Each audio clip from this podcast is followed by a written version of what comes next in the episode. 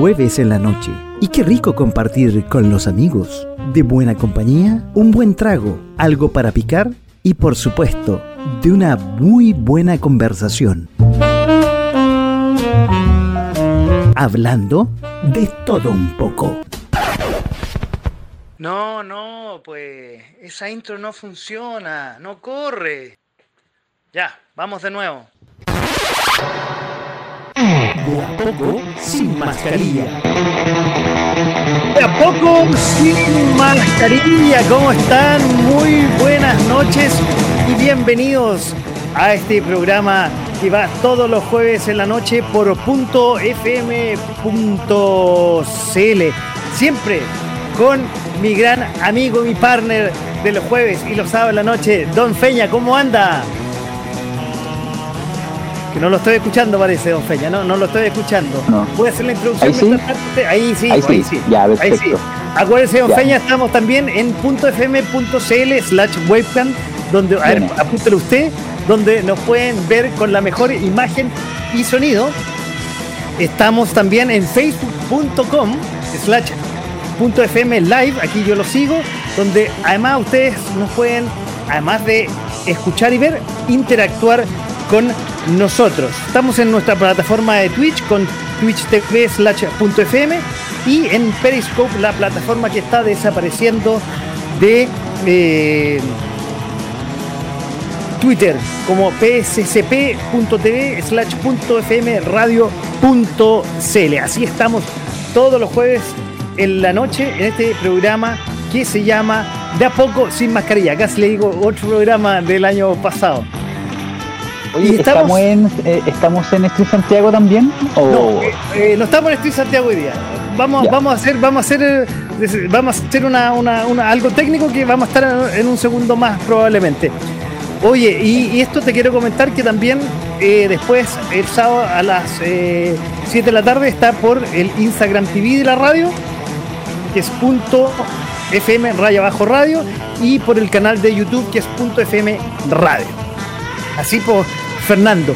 Oye, ¿qué te parece? Hoy día tenemos un programa distinto porque tenemos a nuestra primera invitada de la temporada, de este cuarto capítulo que llevamos de este programa que se llama De a poco sin mascarillas, que de a poco nos vamos a ir sacando las mascarillas, esperemos. Por eso la vamos a hacer corta. ¿Qué te parece con las noticias, Fernando? Vamos a ver, hace una semana súper noticiosa y sería interesante hacer un repaso de las noticias más importantes. Ya, pues vamos con noticias, vamos de nuevo con la música y aquí yo digo, Chile está con pena. A los 61 años fallece como consecuencia de un agresivo cáncer al tórax aparecido hace solo unas semanas la periodista y cantante Tati Pena. En 1992 cambió el estilo de las mujeres en TV con su estilo locuaz, reflexivo y directo. Cifras preocupantes. Pacientes COVID-19 hospitalizados en UCI menores de 59 años alcanzan récord. Y 7 regiones registran nuevos PICS, una alza de 17,14% en relación a la semana pasada, el 7 de abril, y de un 50% respecto al 31 de marzo. Este escenario también se ha visto reflejado en regiones. Hoy 7 de ellas alcanzaron récord de pacientes UCI. MINSAL reportó 7.357 nuevos casos de COVID y 218 fallecidos. Positividad se cifra en un 9,74% a nivel país. En cuanto a la ocupación de camas, hay 3.257 hospitalizados en UCI por COVID-19, de las que 2.835 se encuentran en ventilación mecánica. A la fecha hay 214 camas críticas disponibles. Baja el ritmo. Inquietante baja en ritmo de vacunación. Aplazaría meta de 15 millones de chilenos inoculados para septiembre. Los adultos mayores se vacunaron a una velocidad que llamó la atención de todo el mundo. Pero la población más joven es más grande en cantidad y también más renuente a las vacunas y a la prevención de salud en general. Especialistas plantean estrategias para aumentar el número de personas vacunadas y lograr la meta de protección para el país. MINSAL señala que se avanza según lo planificado. Mañalich sigue en la palestra. Sobre la inmunidad de rebaño, desmintió Wade. un segundo, se me pasó acá. Sobre la inmunidad de rebaño, disintió a Piñera y a París. El exministro puso en jaque a la autoridad sanitaria respecto de la llamada inmunidad colectiva, punto en que la contagiosidad es menor a 1 y que el presidente Piñera anunció llegaría en junio, lo que para Mañalich está equivocado. Por otro lado, París, sobre crítica, señaló: el presidente se ha sentido más afectado por sus comentarios. Sin lugar a dudas que uno puede hacer críticas personales por teléfono o por correo electrónico, pero es diferente comunicarlas a la opinión pública. Y en ese sentido, yo sé que se producen dolores cuando una ex autoridad hace algo de este tipo de crítica, que puede ser mal interpretada porque a veces no tiene mala intención, supongo, indicó. Tercer retiro y seguro de cesantía. Después de semanas de llamados a negociaciones y en medio de la tensa jornada por el tercer retiro del 10% de los fondos de las AFP, durante la tarde de ayer martes, La Moneda notificó a los presidenciales Joaquín Lavín, UDI, Mario Desbordes, Renovación Nacional, que se abrirán a dotar el seguro de cesantía como una vía alternativa de ayuda social para enfrentar la pandemia. Esto no aseguró su éxito político. Diputados aprueban por mayoría el tercer retiro del 10% con amplio respaldo de Chile Vamos. La propuesta sería discutida la próxima semana en el Senado. Por otro lado, los parlamentarios también rechazaron una indicación impulsada por Matías Walker, Democracia Cristiana, y Marcos Ilavaca, Partido Socialista, que plantea un cambio al artículo permanente de la Carta Magna. En otro tenor, el Fondo Monetario Internacional dice que no es necesario tercer retiro ni uso de fondos de cesantía, ya que sí se requiere más ayuda, existe el espacio fiscal. El organismo indicó que si se decide avanzar con mayor apoyo, debería venir del fisco y no empeorar la situación estructural de las pensiones. Rechazó también que los retiros no sean focalizados. Ley de eutanasia. Este jueves iba a ser votado el proyecto de eutanasia, o muerte digna, y cuidados paliativos en la Cámara de Diputados y Diputadas. Aunque ya se determinó el proceso de discusión, finalmente la votación fue postergada para el próximo martes. Diputado Mirosevic desmiente al gobierno y aclara que el paciente se puede arrepentir en cualquier momento, argumentos del gobierno para rechazar la iniciativa. Nuevos candidatos. Sebastián Sichel es invitado a participar en las primarias de Chile Vamos. Pablo Vidal se convierte en un nuevo candidato de la centroizquierda por los partidos Nuevo Trato y Partido Liberal.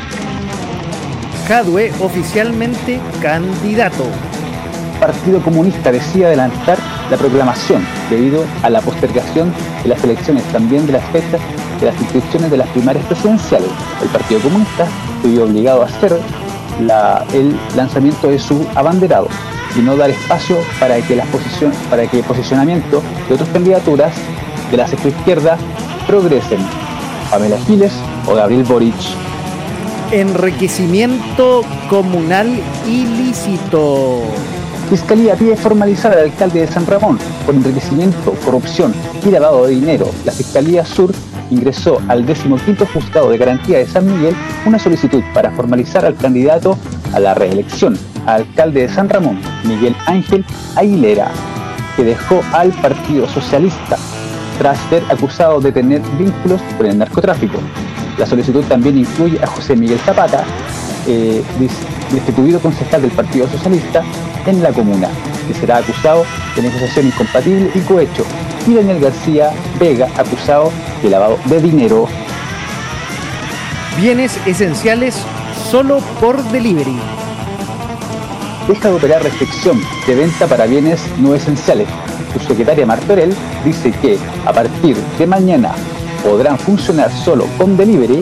Después de 15 días finalmente levantarán las restricciones para que el comercio vuelva a vender bienes que fueron denominados como no esenciales por la autoridad sanitaria, lo que permitirá además que regrese el delivery de las tiendas que tendrán que seguir cerradas por no tener un giro que les permita atender público en las comunas en cuarentena. Luego de una serie de confusiones y críticas a la medida, el gobierno a través del MINSAL indicó que en la práctica, desde mañana viernes 16 de abril, ya no existirán productos considerados esenciales y otros no esenciales. violencia en la macrozona sur. Ministro Delgado, vamos a seguir trabajando hasta el último día de gobierno por bajar este tipo de actividades. El jefe de la Cámara de Diputados, donde se analizaron los últimos acontecimientos en la zona sur del país, la instancia, además, un grupo de parlamentarios de Chile Vamos criticó el trabajo del Ministerio Público en dicho sector, acusando indiferencia, negligencia dolosa en su actuar. Muere el padre de la estafa que remeció a los mercados globales. Durante 15 años sostuvo un esquema piramidal que se derrumbó por la crisis financiera, llevándolo a la cárcel tras denuncia de sus propios hijos. Recluido en el complejo correccional federal Partner, en Carolina del Norte, pasó sus últimos días Bernard Madoff, el asesor de inversiones de Manhattan, que defraudó en más de 19.000 millones de dólares a los inversionistas que confiaron en él y que a cambio terminaron enredados en sus delictuales maquinarias. El esquema Ponzi, en 2008, por fraude, lavado de dinero, perjuicio y robo, fue condenado a nada más que 150 años de presidio. Y ahora, por último, vamos, ¿qué pasa con el COVID en el mundo? Empecemos por Alemania. Alemania roza los 30.000 contagios diarios de coronavirus COVID-19. La agencia germana aseveró que existen cifras sostenidamente elevadas y el actual nuevo aumento acelerado de la incidencia. Por eso, la encargada de la pandemia en ese país dijo que considera muy elevado el riesgo para la salud de la población. En los últimos 7 días, promedió 160,1 casos por 100.000 habitantes. ¿Qué pasa en Argentina? En Argentina decretan toque de queda, suspensión de clases presenciales y actividades en lugares cerrados en Buenos Aires. La medida se aplicará en toda el área metropolitana de la capital trasandina. El horario de recepción regirá entre las 20 pm y las 6 am. El presidente de Argentina, Alberto Fernández, entregó este miércoles una serie de medidas en el contexto de la emergencia por el coronavirus. Los locales comerciales del Gran Buenos Aires deberán cerrar sus puertas a las 19 horas. Al igual que en Chile, después de ese horario podrán funcionar los negocios gastronómicos en modalidad de entrega a domicilio o delivery. ¿Qué pasó en Dinamarca? En Dinamarca, directora de agencia de medicamentos se desmayó tras anunciar que no usará más AstraZeneca. El país escandinavo es el primero de Europa que dejará definitivamente esta vacuna debido al peligro de trombos. Y finalmente, ¿qué pasa en Israel este domingo? Israel suspende obligación de usar mascarilla al aire libre desde este domingo. El ministro de Salud de ese país explicó que, gracias al éxito de la campaña de vacunación, la tasa de infección del virus es muy baja, por lo que es posible revisar las medidas. De todas formas, las mascarillas seguirán siendo obligatorias en lugares públicos cerrados, como los centros comerciales. Israel lanzó a finales de diciembre una vasta campaña de vacunación tras un acuerdo con el gigante farmacéutico estadounidense Pfizer, que le entregó rápidamente millones de dosis a cambio de información sobre el efecto de las vacunas. Y así dimos la vuelta al mundo y el vuelta a la semana con las noticias aquí en De a Poco Sin Mascarilla. Y llega el momento de presentar a nuestra invitada. ¿Qué te parece, Fernando? Nuestra invitada de hoy. Ah, la invitada de hoy, sí, claro. Nuestra invitada de hoy, gran invitada de hoy. Un poquito, antes de presentarla y darle la bienvenida, hablemos un poquito de ella. Ella es Carla Caro, psicóloga clínica, infanto-juvenil y organizacional, Universidad de las Américas. Bueno, entre el 2005 y el 2013, que al final había que decir eso, le quitó la sorpresa a Bonfeña. Wow. Bueno, ella participó en la Municipalidad de La Florida, en el Departamento de Desarrollo Económico Local, en la sección de capacitación laboral y tutora sociolaboral. En 2016, Municipalidad de Curacaví, psicóloga OMIL.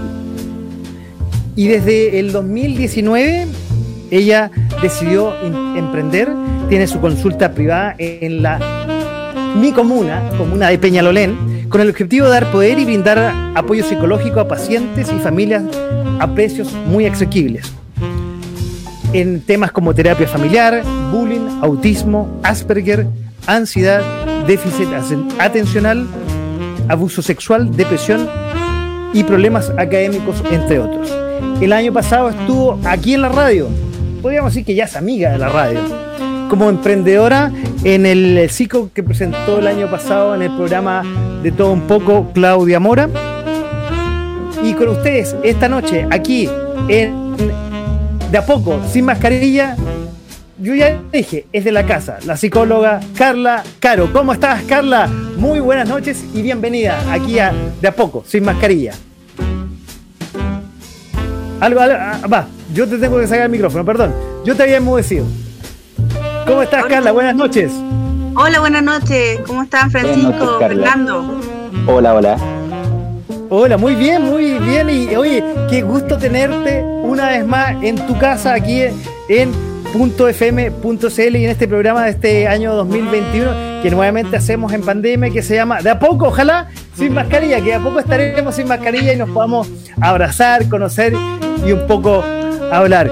Y bueno, traerte aquí como primera invitada de esta temporada, de este programa, a un psicólogo, porque realmente han habido, yo supongo, y eso vamos a hablar a lo largo del programa, bastantes acontecimientos de ese lado. Pero antes de tocar la pandemia, eso quiero preguntarte, ¿qué lleva a alguien ir al psicólogo? Porque hay mucha gente que no cree en el psicólogo, dicen, no, los psicólogos no sirven para nada. ¿Qué lleva a una persona, Alfeña, a mí o cualquier otra, llevar a ver a un psicólogo como tú o cualquier colega tuyo?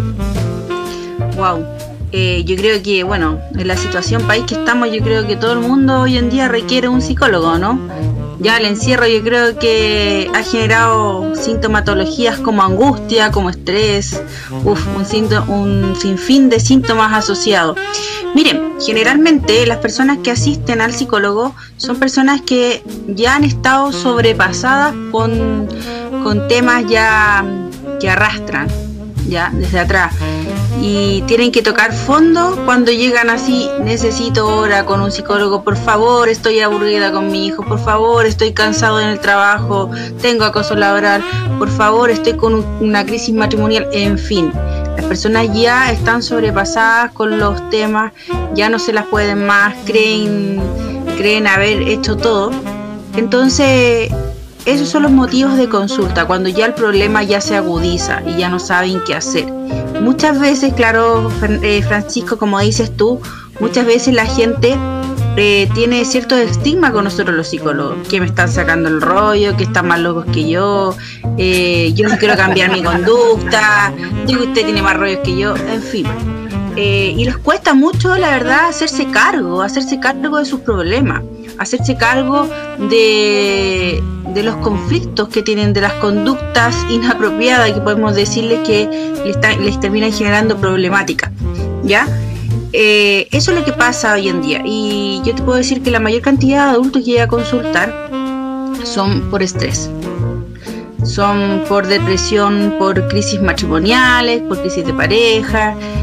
Y los niños que llegan a consultar, la mayoría de mis pacientes son producto de los problemas que tienen entre los papás en el sistema familiar, y que los niños terminan siendo nuestros pacientes índices, que ellos ya son el síntoma en sí. ¿Qué más te puedo contar, Francisco, Fernando? No sé si me quieren hacer alguna pregunta. Fernando, dejo la palabra.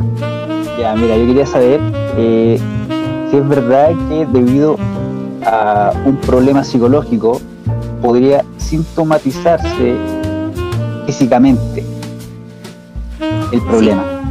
Sí, exacto.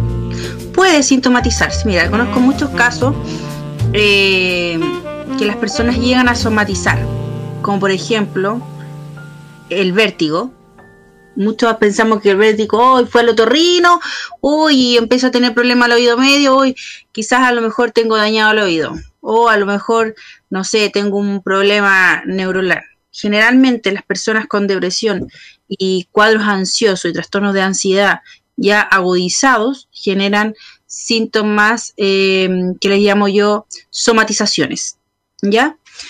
Estas somatizaciones generalmente están asociadas con esta angustia, generalmente las crisis de pánico, con angustias, con mareo, con estos vértigos, la ansiedad, donde no pueden comer, se les cierra la guatita, se marean, ¿qué más? Trastornos del sueño, están asociados muchas veces, los dolores musculares.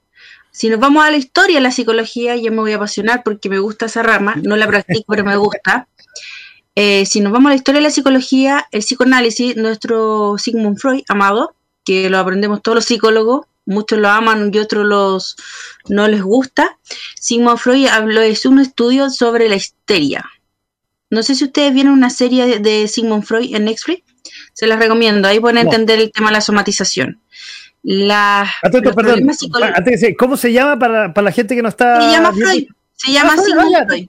Se llama Sigmund Freud. Y ahí muestra un poco cómo ocurre realmente las somatizaciones en el cuerpo de las personas cuando ya el problema lo somatizan.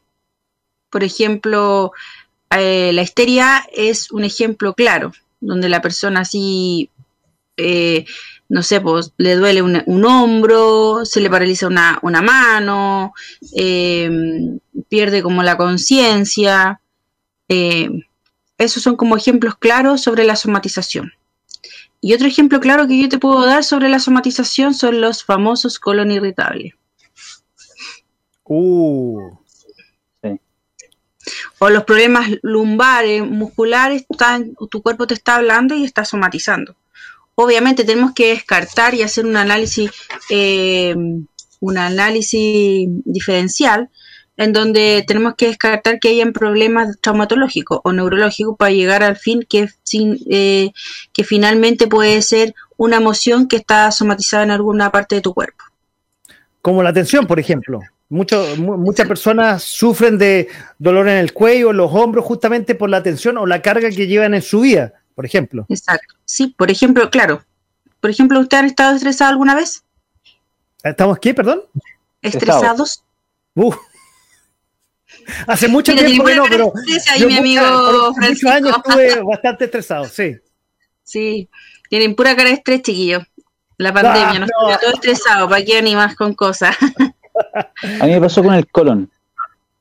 En algún punto de mi vida tenía tanto trabajo, tanto estudio, tantos problemas familiares que tuve un ataque de colon.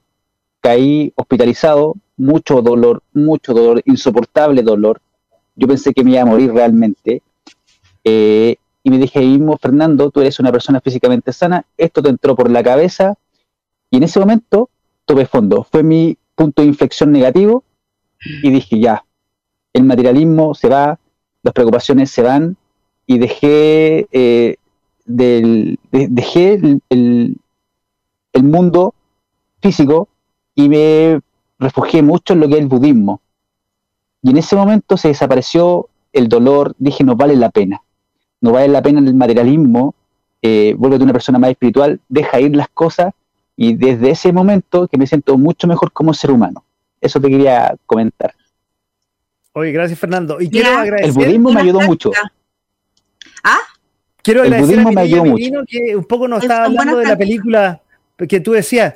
Y aquí, mira, Mireya Merino dice, qué gran invitada. Carla es maravillosa y tremenda profesional. Por suerte, y por suerte la tenemos aquí en nuestro programa, y yo diría, voy a hacer una patudez, Carla, ya es de la familia, ya es de la radio, y ojalá que no sea el segundo programa o el primer programa de este año que se repita esto. Oye, quiero seguir programa, si tú lo quieres, Francisco. Oye, quiero seguir la conversación, Carla. Tú un poco lo adelantaste antes de la primera pregunta que yo planteé. El año pasado, a partir de marzo y parte de estos meses, hemos estado en esta gran pandemia que es el coronavirus, que hizo crear el programa el año pasado, donde tú estuviste invitada, este programa en el cual seguimos, que ojalá estemos sin mascarilla, como te digo, en un tiempo más. Pero la gente sigue encerrada, sigue seguramente con ansiedad por salir, probablemente algunos con depresión, sin trabajo, sin ingreso. ¿Cómo ha afectado, y podría parecer como de perogrullo la pregunta, cómo ha afectado esta maldita pandemia a la gente y a los pacientes que han tenido? A ver, Carla. Mira, yo te puedo contar de que humildemente yo partí con poquitos pacientes. Y mi marido me dice, Carla, tú fuiste, ¿cómo se llama? Fuiste favorecida con la pandemia. Y es triste decirlo, sí, he sido favorecida en el tema laboral porque tenía una alta cantidad de pacientes producto de la pandemia que arrastran problemas detrás, pero la pandemia fue como la gota que rebalsó el vaso y como que la persona ya no se la pudo más. Mira, actualmente yo sigo manteniendo los mismos pacientes del año pasado y yo creo que muchos han tenido como una descompensación producto de esta segunda ola de estrés que yo le demo. Esta segunda ola de estrés pandemia, producto de la alta cantidad de contagios y que seguimos encerrados. Entonces, lógicamente, el nivel de angustia y de ansiedad en los pacientes ha generado un alto índice y alta cantidad de motivos de consulta, ¿ya? Y no les ha permitido a los pacientes seguir avanzando como deberían. Porque, querido, no es lo mismo hacer una terapia, teleterapia, como estamos ahora por computador, hacerla de manera presencial. ¿Por qué te digo que no es lo mismo? Porque ellos tienen que buscar un lugar de su casa para hacer la terapia. Entonces no están en un ambiente cómodo. De partida no estamos frente a un box los dos, mirándonos a la cara, y haciendo una contención directa. Entonces, claramente el trabajo terapéutico se aborda, pero no como correspondería. Ahora, el tema de la ansiedad y la angustia, porque ha aumentado y la gente no puede avanzar tanto, existe como psicóloga laboral de corazón, no lo ejerzo, pero porque estoy con clínica en este momento, pero me encanta la psicología laboral, como tú me presentaste, Fernando. Vengo de una escuela muy linda que es la Municipalidad de Florida, Municipalidad de Curacaví y el Ministerio Sense, que me enseñó mucho como psicóloga laboral. Existe un alto índice de cesantía. Si ya teníamos un alto índice de cesantía, la pandemia lo agudizó, lo aumentó. Y la gente muchas veces no ha podido reinsertarse laboralmente, no ha tenido la capacidad de formar una pyme, de ser emprendedor, ¿verdad? Entonces, ¿qué es lo que genera esto? Angustia, porque a lo mejor muchas veces las personas no pueden salir a trabajar, no tienen cómo pagar sus cuentas, tienen que estar con su hijo frente a una pantalla que puedan estudiar. Muchos no pueden pagarle el internet a sus hijos para que estudien. Muchos no tienen, por ejemplo, la economía para tener una medida sanitaria como correspondería. Entonces, hay muchos factores. Las familias están viviendo 24/7 todos los días encerrados en sus casas. El tema de la convivencia familiar se agudiza porque no estamos acostumbrados a eso. No estamos acostumbrados a verle al marido la cara todos los días, pues, por ejemplo. No estamos acostumbrados a verle la cara todos los días, quizás a lo mejor a los hijos. No estamos acostumbrados todo el día a estar con nuestro hijo en clase, ¿me entiendes? Entonces, todo eso es lo que ha generado un alto índice de ansiedad y de angustia.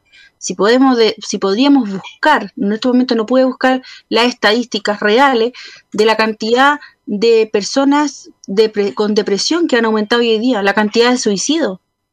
Deben ser enormes, porque la angustia de la gente, no poder salir de sus casas a buscar trabajo, estar en su casa viviendo el día a día, estirando el chicle, como se dice coloquialmente en tema de las lucas, es difícil, postillo, es súper difícil. Entonces la gente le entra en una sugestión inmensa en donde muchas veces caen en esta depresión a fondo, que les cuesta salir.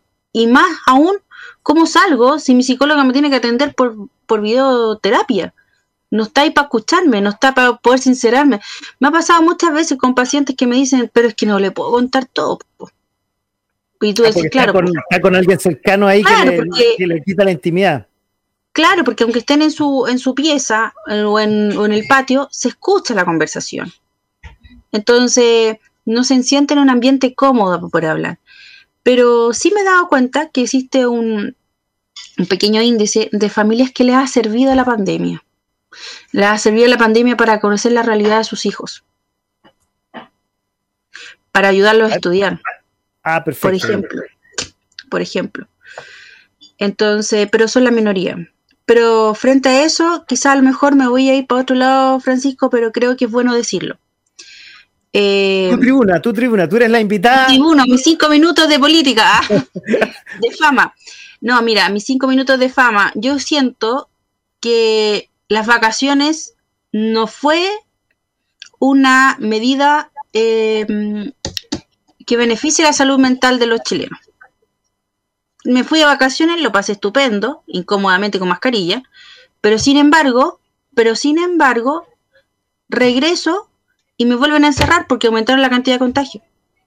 Entonces, sin embargo, yo creo que lo que falta hoy en día, falta el tema de buscar un programa que ayude a la gente con el tema de salud mental.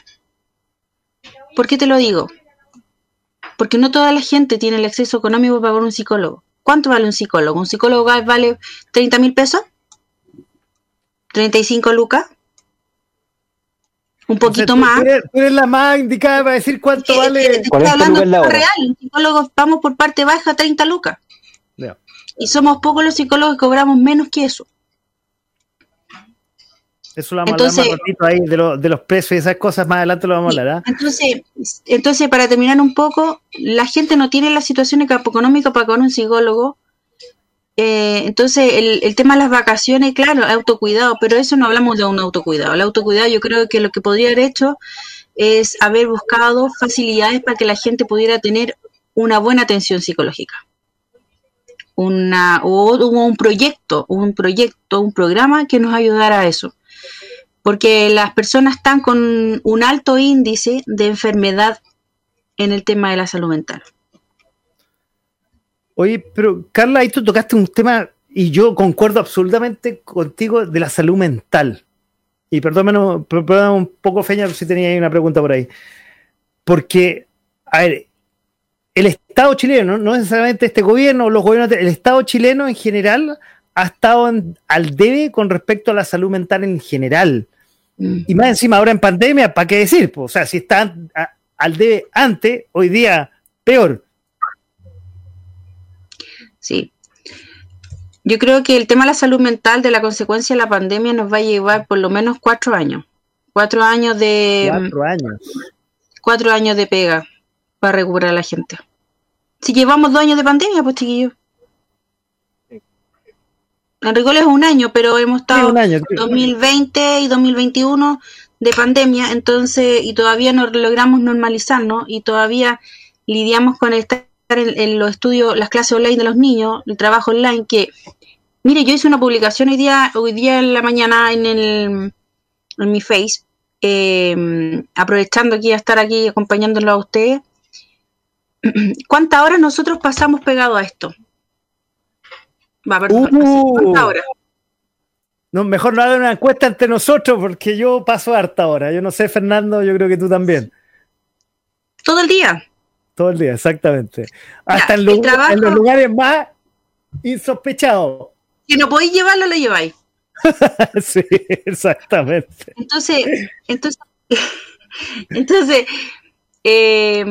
Entonces, chicos, el tema del trabajo. Antiguamente trabajamos 40, 44 horas, ¿cierto? ¿Cuánto estamos trabajando ahora? Las 24 horas, pues. En el computador, en el celular. Entonces, si nos tuvieran que pagar hora extra, seríamos millonarios, pues. Entonces, ahí está el tema. Esto, aparte de la pandemia, está generando un estrés porque vivimos pendiente de esto. Calidad de vida laboral ya no tenemos, chicos. Los que trabajan con contrato, los que somos independientes, yo creo que tampoco. Pero ahí está. Esto es un factor importante de la pandemia. Calidad de vida laboral no tenemos. Y ahí está uno de los factores del estrés. Pandemia. Trabajar por teletrabajo. Sí, por ahí ha gustado la hora. Fernando, te dejo inmediatamente la palabra para una pregunta, pero quiero compartir. Mireya Merino, que está muy activa hoy día en la noche, dice... la Mireita, besito, Mire. Dice, por eso hay familias que han servido la pandemia porque ellos están abiertos a sus entornos, negando el ego, que a la mayoría de hoy hace trizas sus entornos. Tiene toda la razón, Mireya. Quiero agradecer su comentario y invitarlos a los que nos están escuchando y nos están viendo, por favor, compartir con nosotros sus comentarios ustedes saben, y los que no saben, lo voy a repetir, en facebook.com/.fm/live, ahí hacen sus comentarios y pueden participar ahí y hacernos la pregunta a nuestra gran invitada esta noche. Fernando. Es un desafío de Estado. No lo vamos a solucionar un par de profesionales, no lo va a solucionar una junta de vecinos, ni una clínica, ni dos clínicas. Es todo el Estado en su conjunto, desde la Constitución hasta el grano de arena que está en la playa. Antes de la pandemia ya teníamos cifras que eran de nivel mundial. Depresiones, consumo de pastillas, alcoholismo, violencia intrafamiliar, y transversal, es transversal, desde la dehesa hasta el surponiente y norponiente de Santiago. Toda la gente, no sé si es debido al modelo, herencia genética, pero ya teníamos problemas tremendos. La pandemia lo vino a agudizar aún más. Tengo la suerte y la gran oportunidad de tener amigos en todas partes. Tengo amigos, amigas, amigues, que viven en departamentos de 40 metros cuadrados, de estos que hace el Estado en los 90, se encierran, el marido, el esposo, no puede salir a trabajar, de pronto trabaja en la construcción, no puede salir a trabajar, está todo el día ahí, tienen que mirarse a la cara todo el día, los niños no van al colegio, y de pronto se termina la tolerancia y empieza la violencia, tanto psicológica como física. Tienen que desahogarse de alguna forma y es súper normal. Inventan terapias familiares, quebran platos como catarsis. ¿Está ahí? O te pegan un combo o empezamos a quebrar platos. Entonces quebremos platos. Llegó la hora del almuerzo, vamos a la olla común, al comedor comunitario, porque ya se nos acabó el arroz. Entonces, 4 o 5 años, décadas van a pasar de esto y no vamos a estar solucionados completamente psicológicamente. Y lo más que podríamos hacer quizás es llegar a la normalidad anterior que teníamos, que ya era terrible a nivel mundial. Entonces yo creo que replantearse el modelo socioeconómico. Yo creo que ya el modelo no funcionó, el estallido social lo demostró, nuestro estado psicológico lo demostró. Hay que plantearse otra clase de modelo. Los psicólogos, bien, tienen que hacer su trabajo social, tienen que ganar plata como todos los profesionales, pero también tienen que estar ahí al pie del cañón. Usted que vive en Bajos de Mena, me puede dar 2 o 3 lucas, perfecto, te la recibo. De alguna forma el universo le compensará. Otros profesionales, los ingenieros, vamos, hagamos radio, hagamos telecomunicaciones, hagamos teatro, pero es el Estado en su conjunto que tiene que trabajar para hacer un mejor Chile. Una, ¿cómo decirlo? Un Chile más digno, más compacto, más complejo en cuanto a llegar a la felicidad. Se demostró que la plata no es la felicidad. Se demostró que el endeudamiento para demostrar lo que no somos no es la felicidad. Hay otras cosas que tenemos que hacer para llegar a los niveles de felicidad como los que, por ejemplo, hay en Bolivia, los que, por ejemplo, hay en Perú, que son países más subdesarrollados que nosotros. A eso lo digo. Fernando, esas son las cosas que tenemos que trabajar, creo, como sociedad en su conjunto. Exacto. Exactamente. Te quiero compartir otro punto de Mireya. Dice, trabajo desde adentro, de cada uno. No sirve, hice un comentario de lo que tú hiciste recién, no sirve solamente quebrar patos, o sea, no sirve quebrar platos, eso es algo externo. Bueno, y tú tocaste, Carla, y eso quiero que ahondemos un poquito de la convivencia. Yo aprendí un poco en este tiempo que me separé y que después me divorcié. Entendí que la convivencia entre los seres humanos es una cosa súper potente. Y realmente yo creo que esta pandemia, y tú confírmamelo, algo lo deslizaste en algunas palabras un rato atrás. Esta pandemia, este encierro ha desnudado la convivencia entre los seres humanos, que una pareja probablemente que tenía esos roces y que ya se estaba llevando mal o no se llevaban muy bien, para decirlo directamente, esta pandemia desnudó eso y muchas otras cosas más, frustraciones, y eso sin contar el tema de las lucas que obviamente, y tú me puedes corroborar, aumentan más encima las frustraciones y todo eso que tú nos contaste hace un tiempo atrás, hace un momento atrás. Sí, Francisco, mira, voy a hilar un poquito lo que me señalas tú y lo que habló Fernando, ¿ya? Sí, Fernando, creo que con el tema de la pandemia ha aumentado el tema de violencia intrafamiliar. Pero la violencia parte desde el tema de la violencia psicológica, ¿ya? Porque las personas, tanto encierro, se empiezan como a angustiar, se empiezan a desesperar, se empiezan a frustrar, como decía Francisco.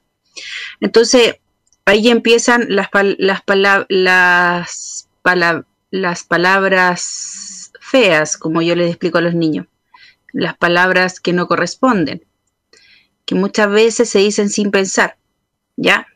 Entonces, si antes teníamos un alto índice de violencia intrafamiliar, yo creo que ahora la rompemos, producto de esta angustia que tienen la familia por el tema socioeconómico, por el tema de estar encerrado en las casas, por el tema ver que se sobrepasan porque sus hijos no se pueden conectar en sus clases online, porque a sus hijos ya les falta espacio para estar dentro de sus casas. Entonces, son una cantidad de factores asociados a los problemas conductuales que podemos tener. Entonces, si antiguamente ya estaban presentes por historias familiares, por situaciones X que generan ese tipo de conducta, imagínense ahora cómo está la gente angustiada en sus casas, encerradas, porque no hay mucha gente, que yo sin todos los sectores más vulnerables, no tienen que darle de comer a sus hijos. La clase media, que muchas veces nos pasa, no tenemos cómo pagar las cuentas de nuestra casa, las deudas. Ustedes saben que estudiamos con crédito, hay que pagarlo, ¿verdad? Así estudiamos la clase media. Entonces, muchas veces el estar sin pega te lleva a un nivel de angustia tan grande que te nubla la cabeza. Y por otro lado, hay personas que ya son depresivas mayores, que ya vienen con una problemática y una sintomatología detrás. Y la pandemia les genera una depresión, le aumenta el nivel de depresión. ¿El por qué? Porque no están sin ver a su familia, sin ver a sus hijos, sin ver a sus nietos, porque se sienten muchas veces solos en sus casas. Quieren salir adelante, pero no pueden. No pueden porque miran al lado o al otro y me siento solo, no tengo mi familia, lo he perdido todo. Una pandemia me quitó mi familia, una pandemia no me deja ir a ver a mi hijo, como me dijo una paciente. Entonces, ya llegar a conectarse y llamar incluyo, yo mismo llamo a mi mamá por videollamada. No es lo mismo.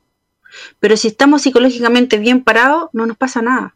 Pero estas personas que tienen ya estas patologías asociadas, les afecta. Ustedes no han pensado, por ejemplo, también, yo tengo pacientes obsesivos compulsivos. La pandemia andan con las manos pero rotísimas, con miedo de salir a contagiarse. La obsesión de lavarse las manos. Ah, lavarse las manos. Perfecto. Es impresionante. Ellos ya tienen un tema con la obsesión con las manos, entonces se la agudiza mucho más. Entonces, por eso yo digo que el tema de salud mental se generó con la pandemia, se agudizó, o muchas veces a personas que nunca han tenido problemas en salud mental se presentan con la consecuencia de la pandemia. Entonces, por eso a mí me interesa mucho el tema de la intervención en salud mental. Me encantaría que existiera un programa que ayudara a la gente en salud mental, porque ustedes saben que los consultorios están llenísimos, no hay cupo. Entonces, no sé si respondo la pregunta, me inspiré mucho. No, perfecto. O sea, Feña, quedó claro. O sea, a mí me queda más que claro. Y te soy sincero, y le soy sincero a los dos y a todos los que nos están escuchando y viendo, me da miedo lo que tú estás diciendo. O sea, realmente, o sea, la cantidad de gente que ya estaba afectada antes, hoy día más encima se agudizó y ahora hay más gente todavía. Entonces, me quedo ahí. Algo que te quiero preguntar, pero que yo creo que es muy difícil de responder. ¿Cómo alguien puede llegar y va a depender obviamente de cada persona, de estar bien, y perdonándome el chilenismo, bien cagado, a llegar a una palabra que tú dijiste que me encantó, de una estabilidad, de que no que nada te afecte, pero es una estabilidad en la cual puedas llegar a una tranquilidad? Bajo las circunstancias de ahora es muy difícil, está claro, pero ¿cuánto costaría que una persona que hoy día está mal pueda llegar a un estado de tranquilidad en X tiempo más. Sé que es difícil responderlo y depende de la persona, pero más o menos en tu experiencia, ¿cuánto podría durar una persona así? O quizás años y no se mejora. Yo creo que, yo no sé si te han escuchado el término de resiliencia alguna vez. Yo creo que habemos personas, porque me incluyo, o sea, yo cuando hablo con mis pacientes, yo no me alejo, como no soy un ente así distinto a ellos, sino que uno de repente tiene que ser un poco humano, cosa que actualmente en nuestra sociedad ya no existe, la humanidad. Ya, habemos muchas personas que lo hemos pasado súper mal. Perdón que te interrumpa, la empatía menos, la humanidad y la empatía ya no existen, o sea, es que me estáis yendo a hacer para otro lado, Paco. No, perdón. Mira, voy a terminar la idea. La empatía se perdió. Hecho que de repente uno se sube al metro y nadie te da el asiento. De solo hecho la empatía. La gente hoy en día andan en la calle sin mascarilla, no importando que puedas contagiar al resto. No hay empatía, no hay humanidad. Ya, cerré la idea de la que estábamos, perdón. Ya, entonces, para responder la pregunta, habemos personas, a lo mejor Fernando también, yo escuché un poco lo que él explicó, que lo pasó súper mal con su colon irritable. Habemos personas también que hemos pasado súper mal en la vida, ¿ya? Pero hemos logrado un aprendizaje a luchar en la vida, a ser resilientes, es decir que, ¿qué quiere ser resiliente? Fortalecernos como personas, fortalecernos en nuestro tema emocional, vale decir, bueno, ya lo pasé mal, no importa, bueno, tengo que ser más fuerte, tengo que luchar, tengo que perseverar, tengo que tomar una actitud mucho más positiva en la vida, una mirada más distinta, y ese es el punto. A pocos nos cuesta tener una actitud positiva. Siempre vamos con la actitud negativa. No, de esta pandemia no vamos a salir. No va a salir. Qué terrible. No, si no me va a llegar la pega. No. Uy, ¿qué voy a hacer con mi hijo? No aprende. Entonces, inconscientemente, con las actitudes negativas, vamos generando más angustia. Vamos generando más ansiedad. Vamos generando más frustración. En vez de pensar, no importa, va a llegar el momento, vamos a salir de esta. No importa, llegó la vacuna, falta poco. El año pasado estuvimos peor. Entonces, la gente que tiene problemas psicológicos, les cuesta mucho tener una actitud positiva en la vida. Les cuesta mucho llegar a la resiliencia. Porque ellos ven todo como nuestro fondo que tenemos aquí en nuestra pantalla, todo negro. Te voy a decir, bien, piensan que vienen con una nube gris arriba que les llueve todo el día. Exacto. Y los depresivos mayores, que son crónicos, imagínate cómo deben estar en esta pandemia, po. Un día es blanco, un día es gris y otro día es negro. El gris es porque veo un poquito de luz, ya, sí, amanecí súper bien, señorita, no se preocupe.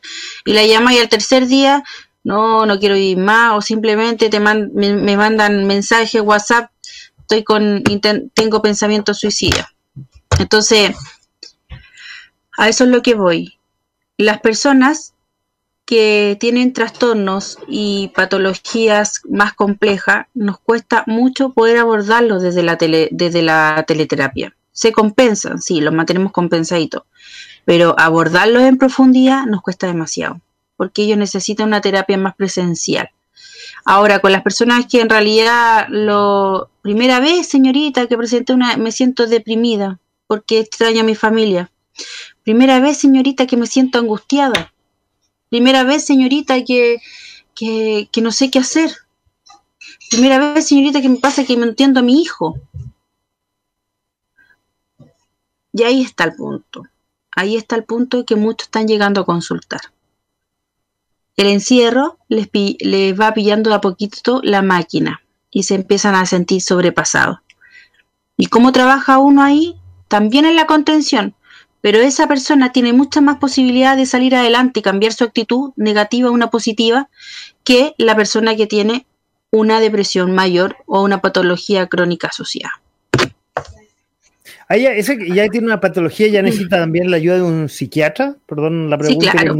Ya, perfecto. Sí, claro, o sea, todas las personas ya, aunque no tengan patologías, pero sí está una depresión, una persona que, por ejemplo, por primera vez presenta una depresión, uno va viendo en el proceso terapéutico, pues si va teniendo avance, seguimos con la terapia, pero si ya el avance no hay y ya llevamos 3 meses en esto y seguimos lo mismo, yo creo que ahí es necesario una intervención psiquiátrica. Personalmente yo derivo a neurólogo y a psiquiatra. ¿Por qué a neurólogo? Para ver, el neurólogo me permite ver que no tenga un daño neurológico asociado que le esté generando eso, porque ustedes saben que el hipertiroidismo genera cuadros depresivos. Ah, mira, no sabía. Sí, entonces... O las mujeres que tenemos, las mujeres que, por ejemplo, que están con sus temas hormonales, también están asociadas a una depresión. Pues entonces, lógicamente, ahí tenemos que, por eso tiene que hacer una evaluación un neurólogo y un psiquiatra. Si nos sale económico tener problemas de salud mental, sale muy costoso, la verdad. De ese, por eso que el Estado no le pone en buen chileno el poto a la jeringa. De hecho, porque un psiquiatra, como dice un médico amigo, podría haber sido psiquiatra, porque en este momento ya sería millonario.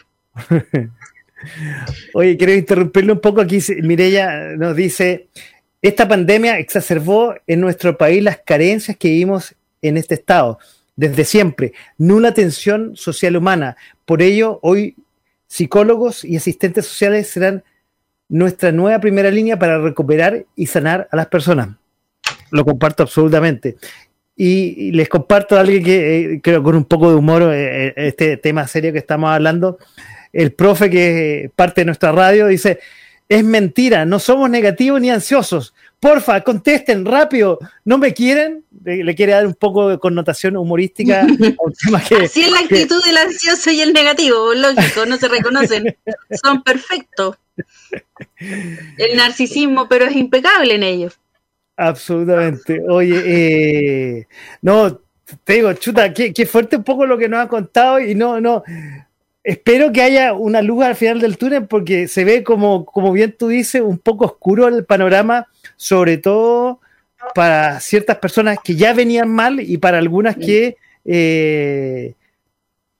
empezaron esto y que no se han atrevido a consultar a una profesional como tú, por ejemplo, o que ya o que a veces van...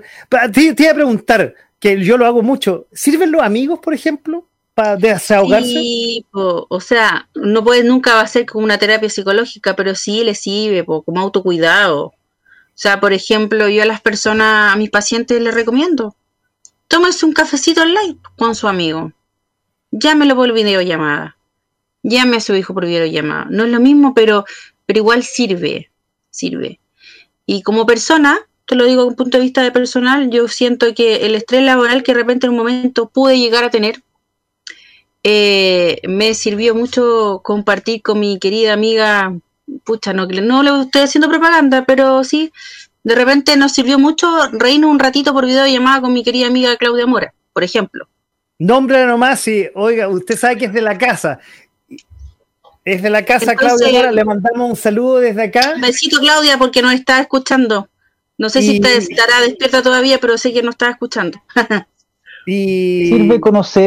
Sirve conocer el cerebro, el funcionamiento psicológico del cerebro, como por ejemplo, me refiero específicamente a las cosas que escribe gente como Daniel Kahneman, que más o menos te dice cómo funciona tu cerebro, cómo va a reaccionar. ¿Qué tienes que hacer para incentivar a tu cerebro a que piense positivamente? Como por ejemplo el hecho de que lo primero que tienes que hacer en la mañana es hacer bien tu cama y después sigue el resto del día. Tú estás queriendo decir de mi querido amigo Daniel Goleman, el que habla de inteligencia emocional. Sí. Daniel Goleman, para que ustedes sepan, y le hago la invitación a la gente, es un gran profesional. Explica muy bien el tema de la explicación desde la emoción, de cómo actúa en nuestro cerebro, de cómo se manifiesta, ¿ya? le hago la invitación a la gente, en YouTube hay videos de reflexión sobre Daniel Goleman, con música, con paisaje, maravilloso para hacer meditación y reflexión. Yo trabajo mucho esos videos de Daniel Goleman con mis pacientes. ¿El por qué? Porque la música estimula nuestro cerebro. La música, si ustedes, por ejemplo, al escuchar una música triste, ¿qué les pasa? Nos da tristeza, ¿verdad? Al escuchar una música alegre. O nostalgia, por último, nostalgia de acordarse de algo, digamos.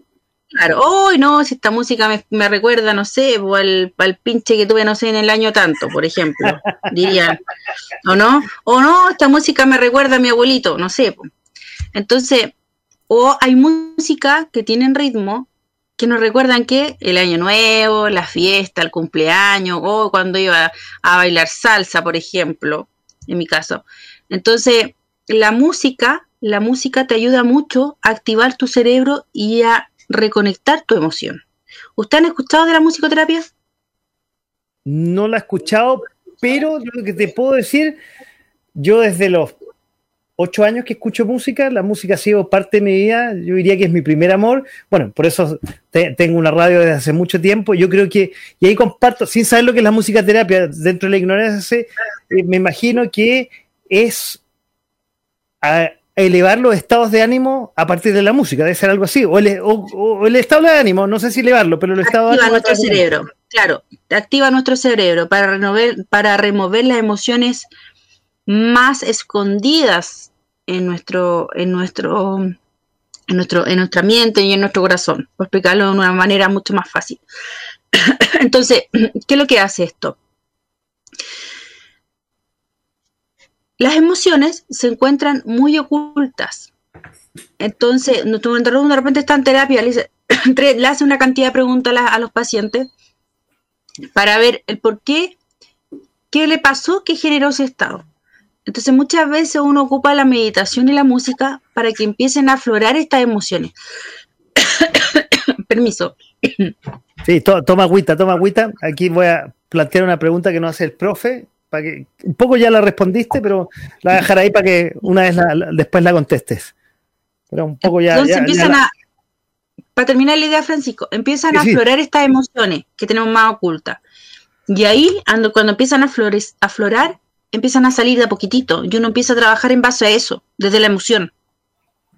Y cuando trabajamos desde la emoción y ya la persona empieza a internalizar y a decir, no, y me recuerda cuando se murió mi abuelito, por ejemplo. Entonces uno le dice, ya, pero bueno, su abuelito ya falleció, el abuelito ya no está, pero ¿qué tema que le faltó decir? No, me faltó decirle esto, ya, perfecto, por decirte un ejemplo. Y uno va reparando desde la emoción. Entonces la emoción ya sale, ya se expresó, ya se reparó, ya se sanó, la persona lo siente de manera distinta y es ahí donde actúa la conexión de la emoción con nuestro cerebro y nuestro cerebro empieza a tener una actitud más distinta. Como que mi amiga, voy a explicarlo como lo explicaba mi maestra, yo creo, ojalá que me esté escuchando. La amiga neurona le habla a la otra amiga neurona, hacen sinapsis y se genera el impulso de la conducta. Mira qué bonito. Me encanta hablar del cerebro. O sea, si me das otra pregunta, el Francisco, Fernando suele hablar más. De hecho, Goleman te dice que todo parte del pensamiento. Tú lo explicas claro, de neurona a neurona, todo parte, según lo que dice nuestro querido amigo Daniel, del pensamiento. O sea, que si tú partís el día con un pensamiento positivo, va a generar finalmente una emoción positiva. Entonces, yo creo mucho en eso. Primero pienso, luego siento la emoción. No es primero que me domine una emoción y después pensar cosas negativas. Primero pienso positivo y luego voy a andar bien. Exacto.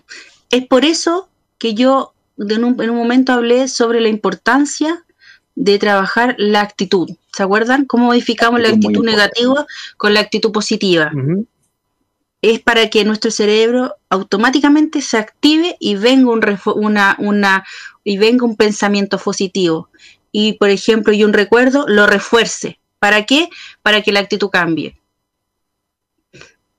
Oye, y sería como dicen algunas personas, el decretarlo, el manifestarlo, para que las cosas resulten y al revés, como tú decías, si una persona anda gris, dice, no, esto no me va a resultar, y al final no le resulta porque se mentaliza que las cosas no resultan. Y al revés, si uno se mentaliza que la cosa le va a resultar, le va a resultar porque uno se mentaliza a que le esté resultando las cosas. Se positiva la mente, no sé cómo, o se activa positivamente la mente. ¿O me equivoco? Estamos hablando el mismo idioma, sí. Está muy relacionado con lo que dice el Fernando y lo que dice la auditora ahí, que uno muchas veces, estoy leyéndole la Mireya, pero después léalo y después me lo leo. Dice Mireya, la inteligencia emocional debería ser más importante de decirle a nuestros hijos que uno elige una profesión que te haga ganar dinero y todo va en la inteligencia y manejo de la alineación en nuestra emoción.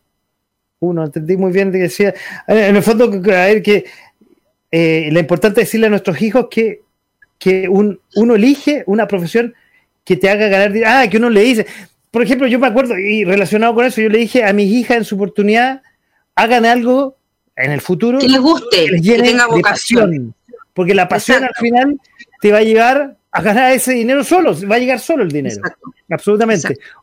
Oye, aquí... Eso tiene mucho que ver lo que dice la Mireya, que eso generalmente a los hijos les genera frustración.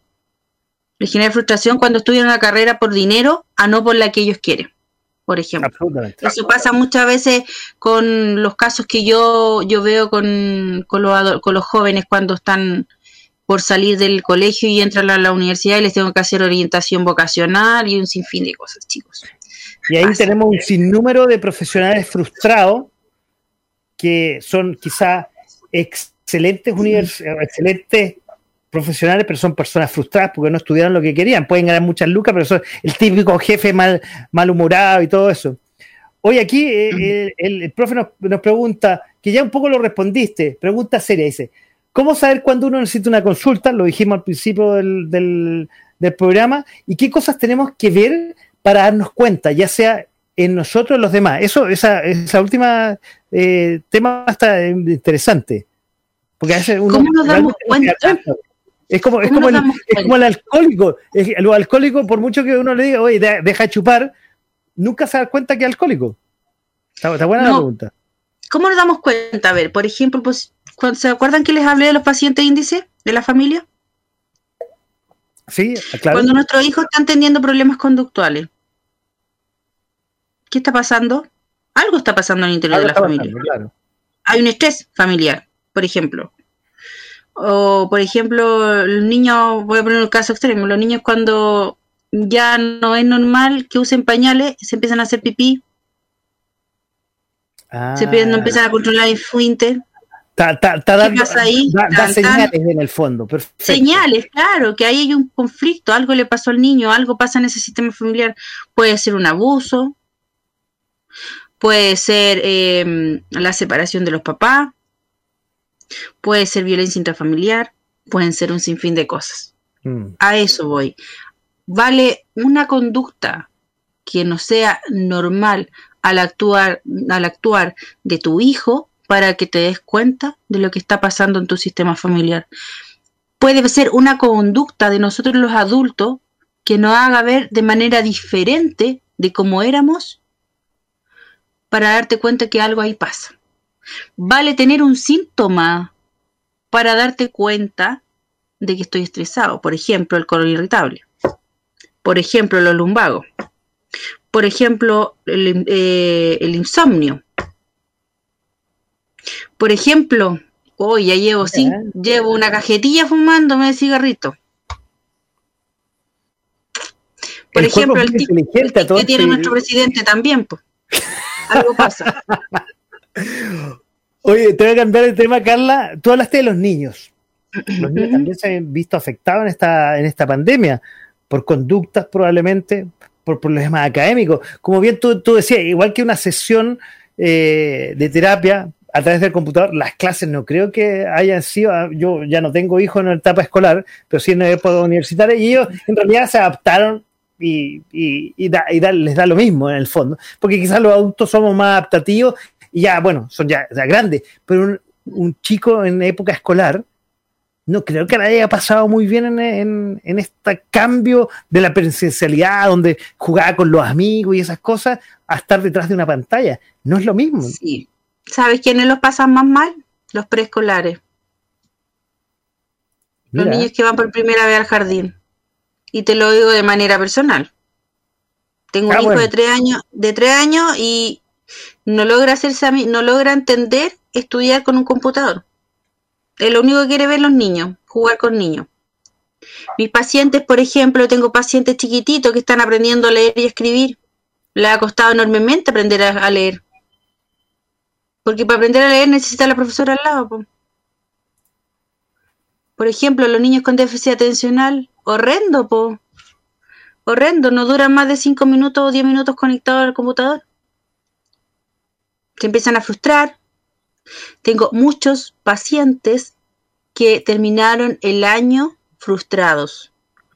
En donde conozco casos, no de mis pacientes, pero conozco casos de niños que llegaron a repetir porque no entendían nada. Y fueron tan poco empáticos en ese sentido, lo vamos a decir así, tan poco humanos, dejar repitiendo un niño porque no aprendió, siendo lo difícil que es estudiar en un computador. Entonces, los niños les generó estrés, ansiedad, frustración.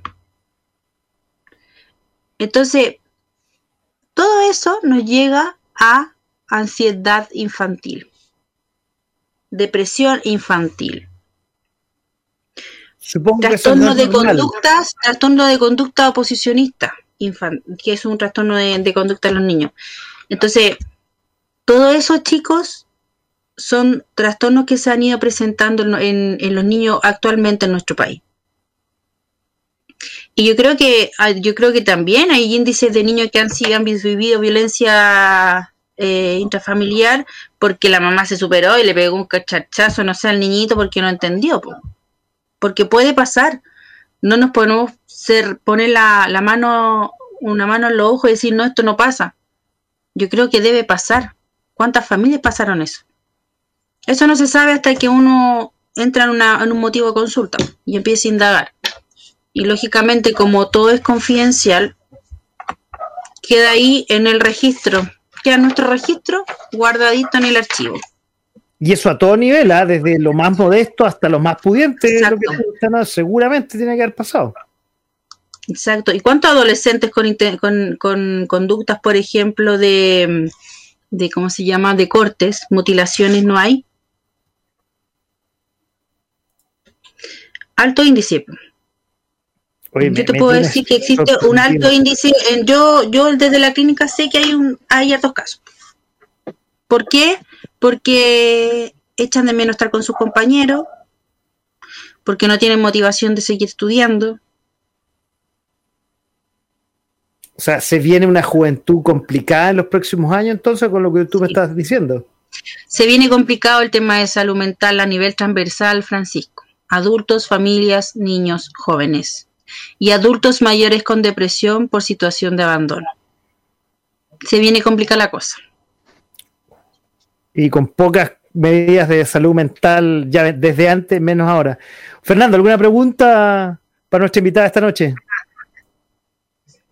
Éxito.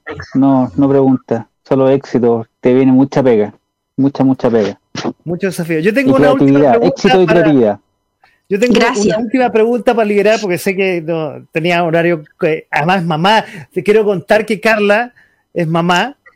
Hace poquito, 3 meses, entonces nos va a dejar, pero quiero hacerle una última pregunta que lo comenté en off. Perdón, quiero comentar ahí que, bueno, 2 preguntas en realidad. Una, la promoción, que ahí está, lo tengo en la wincha, de tus datos de contacto. Ahí está la consulta que queda en Quebrada Víctor 620 en Peñalolén.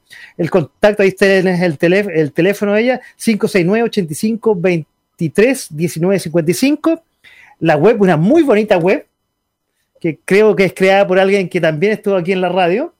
Sí, don Hugo Aliaga. Don Hugo Aliaga, que también le mandamos un saludo. La inspiración que me hizo la web, sí. Dígame. Oye, sí, pues le mandamos un saludo a Hugo, desde acá también. Desde un saludo en especial a Huguito Aliaga con su señora Verónica Ceballos, les mando mucho cariño y de verdad él es un maestro de las páginas web, tiene una creatividad pero enorme, solo faltó decirle, yo le envío solamente el texto, o sea, imagínate toda la creación que hizo él, así que un abrazo para Hugo. Mira, con respecto a la creatividad que me habla Fernando, mira Fernando, yo, bueno, no vengo a regalar, no, les voy a hablar más o menos de mi trabajo en centro psicológico para que sepan.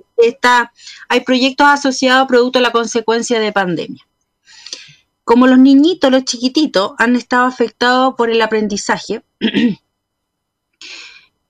he diseñado en conjunto con 12 educadoras de párvulo una metodología maravillosa para que los niños puedan tener un aprendizaje mucho más fácil desde el online, porque seamos realistas, nuestros hijos van a estar, yo creo que todo este año online, o si es que todo el primer semestre. Entonces, yo lo veo, lo creé como mamá y como psicóloga que lo vi con mis pacientes. Entonces, les cuento que tengo un apoyo de 2 educadoras en párvula para todas las mamitas que estén desesperadas con su hijo porque no logran aprender temas básico de la educación preescolar, se pueden contactar conmigo a mi teléfono, a mi WhatsApp, para poder contactarlas con las educadoras de párvulos que están trabajando conmigo para que le hagan un apoyo socioeducativo, un apoyo educativo a los niños desde estas nuevas metodologías de aprendizaje en clases online, de una manera más lúdica, a través de un aprendizaje por asociación y considerando que los niños no duran más de 30 minutos conectados al internet. Entonces, como usted los puede apoyar y reforzar con materiales didácticos y lúdicos. Mira, así que tengo 2 educadoras que sí, que van a trabajar conmigo, son grandes profesionales, tienen una amplia experiencia en el tema de educación y también, chicos, tengo a una gran fonoaudióloga, nuestra fonoaudióloga Génesis Albornoz, que es una fonoaudióloga de terreno que va con su mascarilla, va con su guante y toda preparada para hacer procesos terapéuticos fonoaudiológicos con nuestros pacientes. También cuento con un terapeuta ocupacional con mucha vocación, con mucha experiencia, que no voy a dar su nombre porque todavía no lo publico en la página web, al igual que las educadoras, que también va a terreno y también trabaja por videoterapia. Así que también tengo un equipo de psicólogos que van a trabajar conmigo desde la clínica. Así que estén visitando la página, esténse conectando para que puedan acceder a nuestros servicios. A modo personal, es verdad, como dijo Paco, atiendo a valores accesibles de acuerdo a la situación pandemia. La idea es ayudar, es colaborar con un valor de terapéutico muy, pero muy accesible. Así que ahí está mi número, se contactan conmigo. Y Paco, te dejo la invitación para el programa que tú quieras, para que hablemos de la resiliencia, que sería súper importante preparar un país resiliente frente a esta pandemia. Que salgamos firmes y paraditos. Carla, tu casa, tú ya sabes, tu casa, bueno, ahí están las redes sociales, me faltó decir la página que es carpipsicóloga.cl, el Instagram carps, mejor y tenemos mi página es www.carpsicóloga.cl, mi Instagram es carpsicóloga, que es carpsicóloga F, que es mi apellido Carla Caro Figueroa, y mi Facebook Servicios Psicológicos CCC. Ahí están los datos para que se contacten con Carla. Y tenemos comentarios, tenemos comentarios. Mireya ha estado prendida esta noche. Dice ahí, sí, muchas madres abortan la paciencia y por ello tenemos muchos nichos frustrados. Niños. Niños frustrados, sí.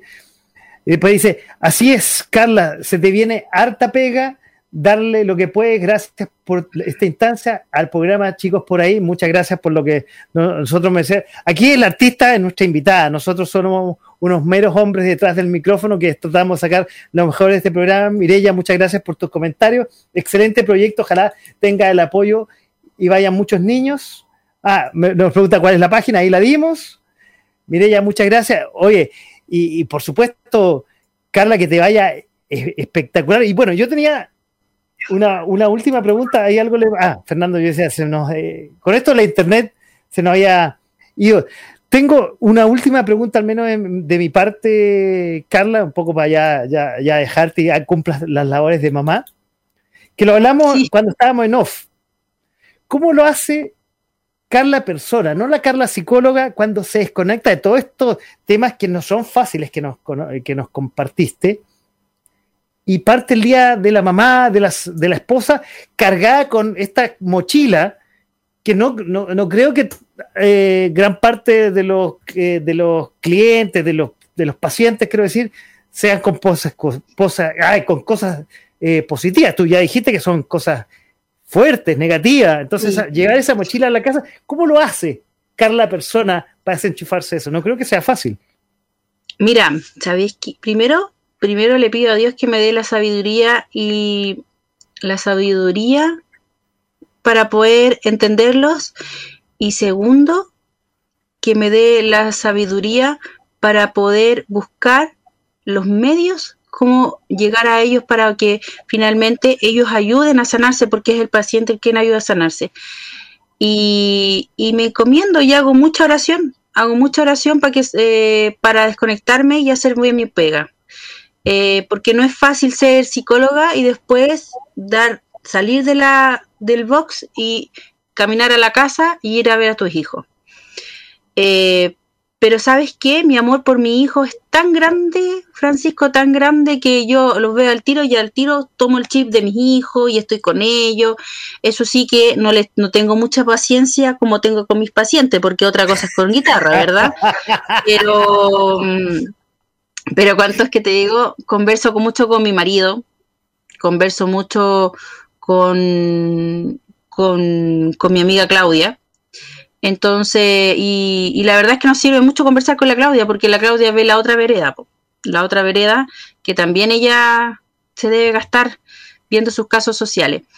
Entonces, de cierta medida, pues como decía Fernando, bien digo, compartir con los amigos te sirve mucho, es tu autocuidado.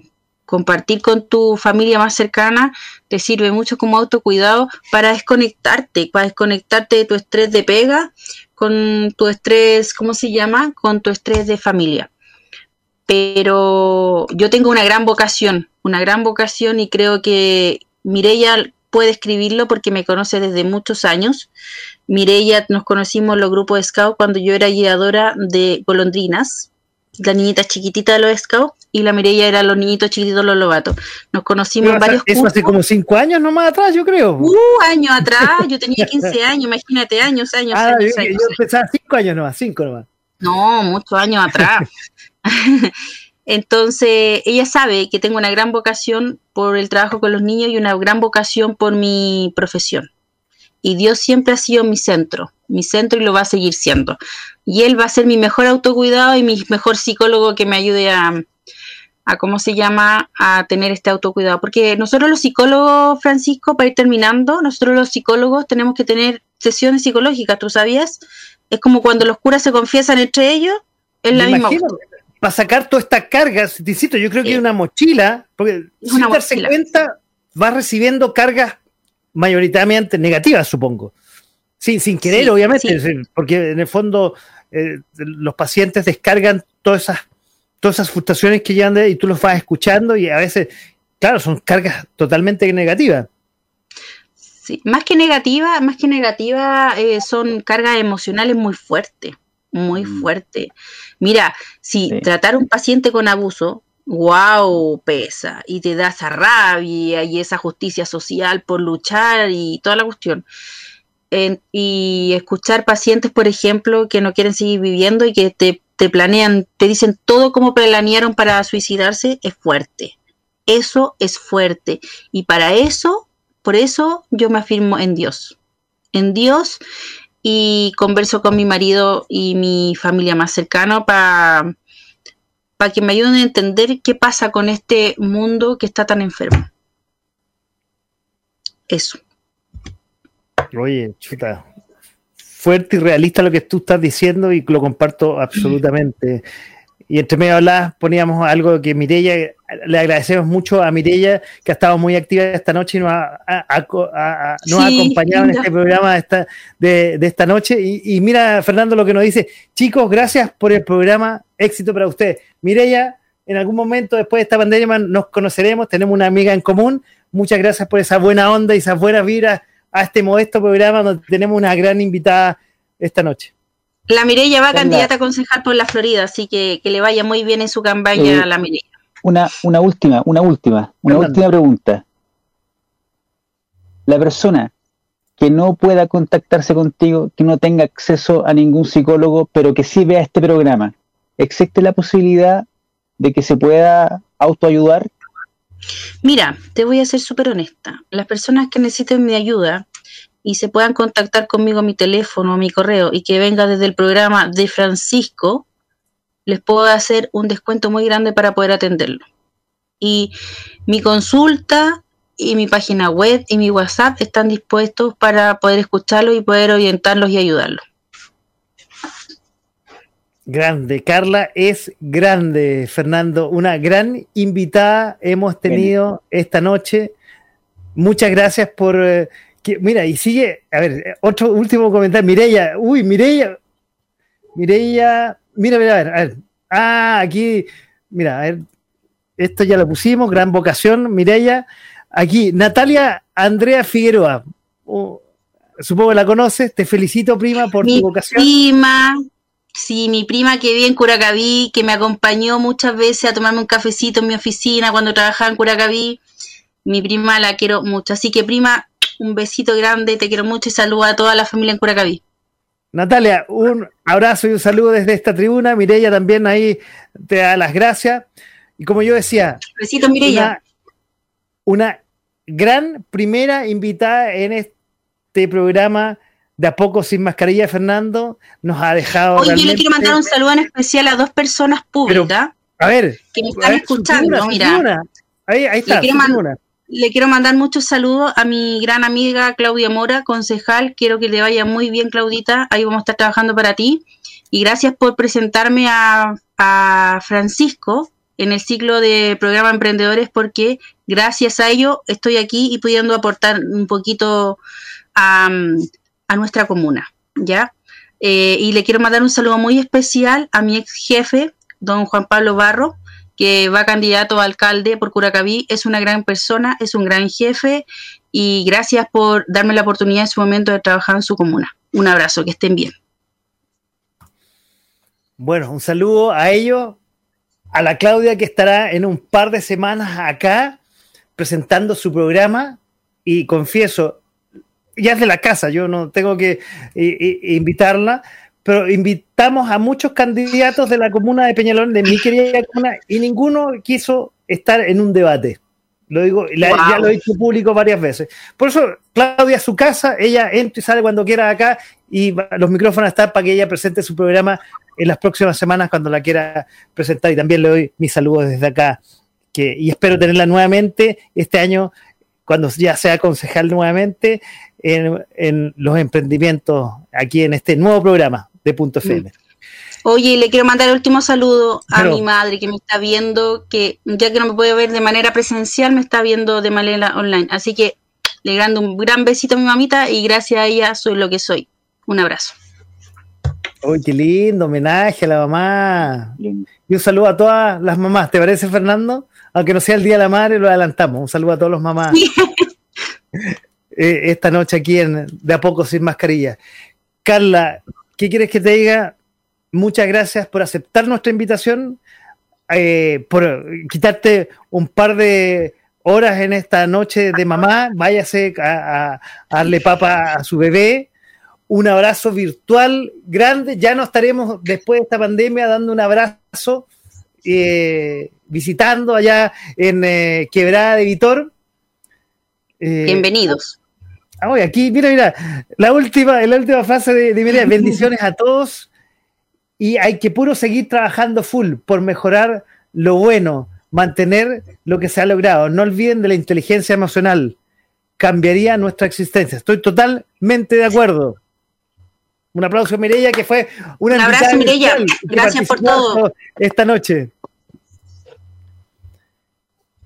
Carla. Ya. Buenas noches, muchas gracias por haber aceptado la invitación, muchas gracias por todo lo que nos aportaste en estos minutos. Y tu casa, ya que habla, mira, sigue ahí Mireya, linda pechocha, dice, me suma los cariños a tu madre hermosa. Queda la invitación entonces, Carla, a la resiliencia en un par de semanas más cuando tú tengas tiempo, tu casa, sí. .fm.cl y este programa en especial de a poco sin mascarilla. Esperemos que de a poco estemos sin mascarilla en este país. Perfecto. Un abrazo, chicos. Buenas noches. Que estén bien. Chao, chao. Chao, Carla. Chao, gracias. Chao. Carla Caro estuvo con nosotros esta noche aquí en de a poco sin mascarilla. Sin mascarilla. Fernando, ¿qué te pareció nuestra invitada? Espectacular nuestra invitada, nuestra primera invitada esta noche. Se me olvidó preguntarle recomendaciones, pero nos dio tantas recomendaciones, una recomendación directa. Está por ahí para la última recomendación. Ya, la voy a agregar. Carla, no te has ido. Recomendaciones antes de irte, para la gente. Recomendaciones. Primero, busquen una actividad doméstica que le pueda servir como autocuidado. Por ejemplo, a las adultos mayores que les encanta tejer, tomen sus tejidos para que esta cuarentena tenga algo proactivo. A las mamás que están agotadas con su hijo, recomendación, hagan también una actividad que los permita desconectarse un poco de este agotamiento que es la crianza, para que puedan ser mejores madres y no críen a hijos con estrés ni con conflictos, porque nuestros hijos absorben todo nuestras emociones. Así que esas recomendaciones. Y lo otro, no olviden siempre de estar pendiente de sus seres más queridos, de entregarle amor, de entregarle atención, cariño. Basta solo una videollamada para estar cerca de sus seres queridos y poder estar juntos frente a esta pandemia para que no nos sigan separando más. Un abrazo, que estén muy bien, y ahí está mi página, se pueden contactar conmigo. Excelente invitada esta noche, Carla. Un beso grande, vaya con su bebé. Muchas gracias por estar con nosotros y aceptar la invitación. Gracias, chao, Carla. Chao, de nada. Bueno, Fernando, así espectacular nuestra invitada de esta noche. ¿Qué le pareció? Un aporte, un tremendo aporte, sobre todo en estos tiempos, Francisco Paco Pérez. Ahí dejo ahí, todavía están los datos de ella en este programa de a poco sin mascarilla, nuestra primera invitada sobresaliente. Todavía está ahí, váyase nomás, todavía está detrás del, váyase ahí con su bebé, está ahí detrás del aire. Oye, bueno, vamos cerrando, Fernando, el programa de esta noche. Palabras al cierre. Palabras al cierre. Con respecto a los temas más noticiosos, como para volver a la noticia, de la que habíamos repasado un poco lo más puntual de la semana, indudablemente, el 10%, quiero hablar del 10%, el Fondo Monetario Internacional, para que la gente sepa en la casa, es un gran prestamista, ¿ya?, que le presta a los estados, ¿ya? Es como cuando usted va a sacar un préstamo de consumo, un crédito de consumo, ya... El Fondo Monetario Internacional hace lo mismo, pero con los estados. Y hay estados buenos y malos. Por ejemplo, el Fondo Monetario Internacional no le presta plata a Argentina, pero sí le presta plata a Chile. Y a veces le gusta dar consejos. El consejo que dio el Fondo Monetario Internacional fue que Chile no necesita un tercer retiro del 10%. Ellos viven en una burbuja, Chile necesita un retiro del 10%. Lo más probable es que sea aprobada en ambas cámaras. Ya se aprobó en la Cámara Baja. La próxima semana se debería aprobar en la Cámara Alta. Y en la tercera cámara debería retroceder, probablemente, en teoría debería retroceder. Entonces se nos vienen cosas muy interesantes. ¿Cómo va a reaccionar Chile cuando Sebastián Piñera mande esta ley al Tribunal Constitucional? Se vienen cosas interesantísimas. Eso quería mis palabras al cierre. Se viene mucha entretención en la política. Bueno, tendremos noticias el próximo...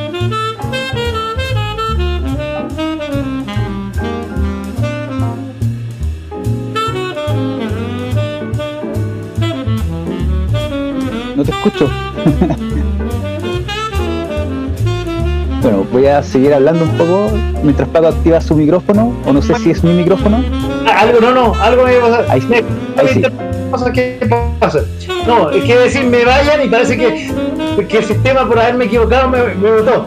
No, lo que quiero decir es que no se vayan de la sintonía de Punto FM, como dijo Carlos, la música es muy buena, sigan en nuestro radio que tienen muy buena selección musical. Ahí tenemos, aquí a este lado tenemos al jefe técnico de la radio, que la saca con el mejor sonido y calidad.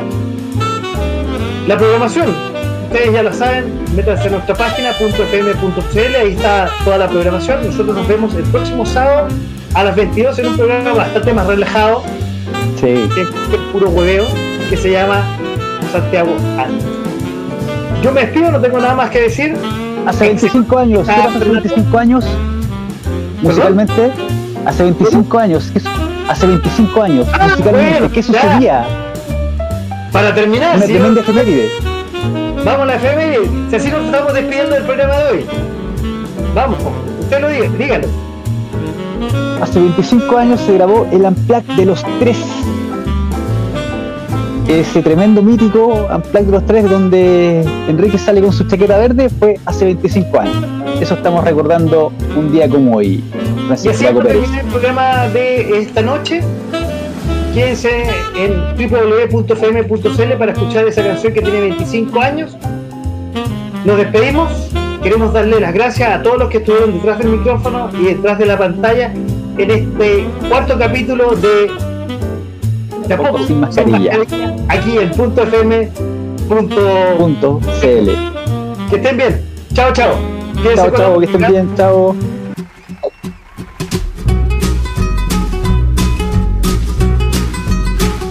Buena.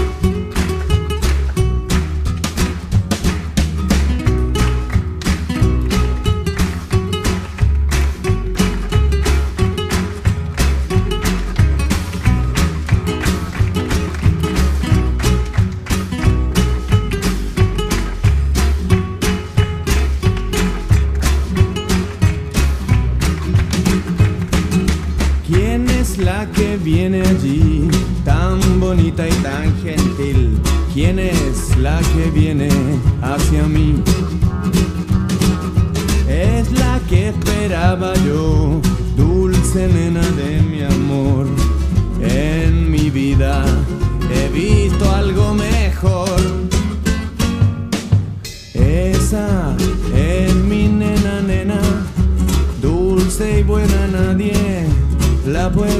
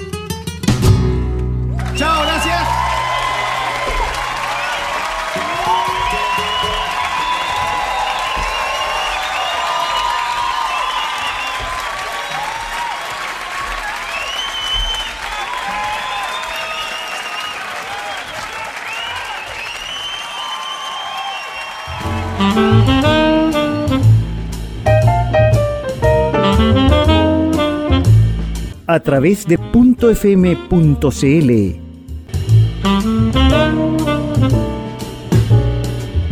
Esto fue de a poco, sin mascarilla.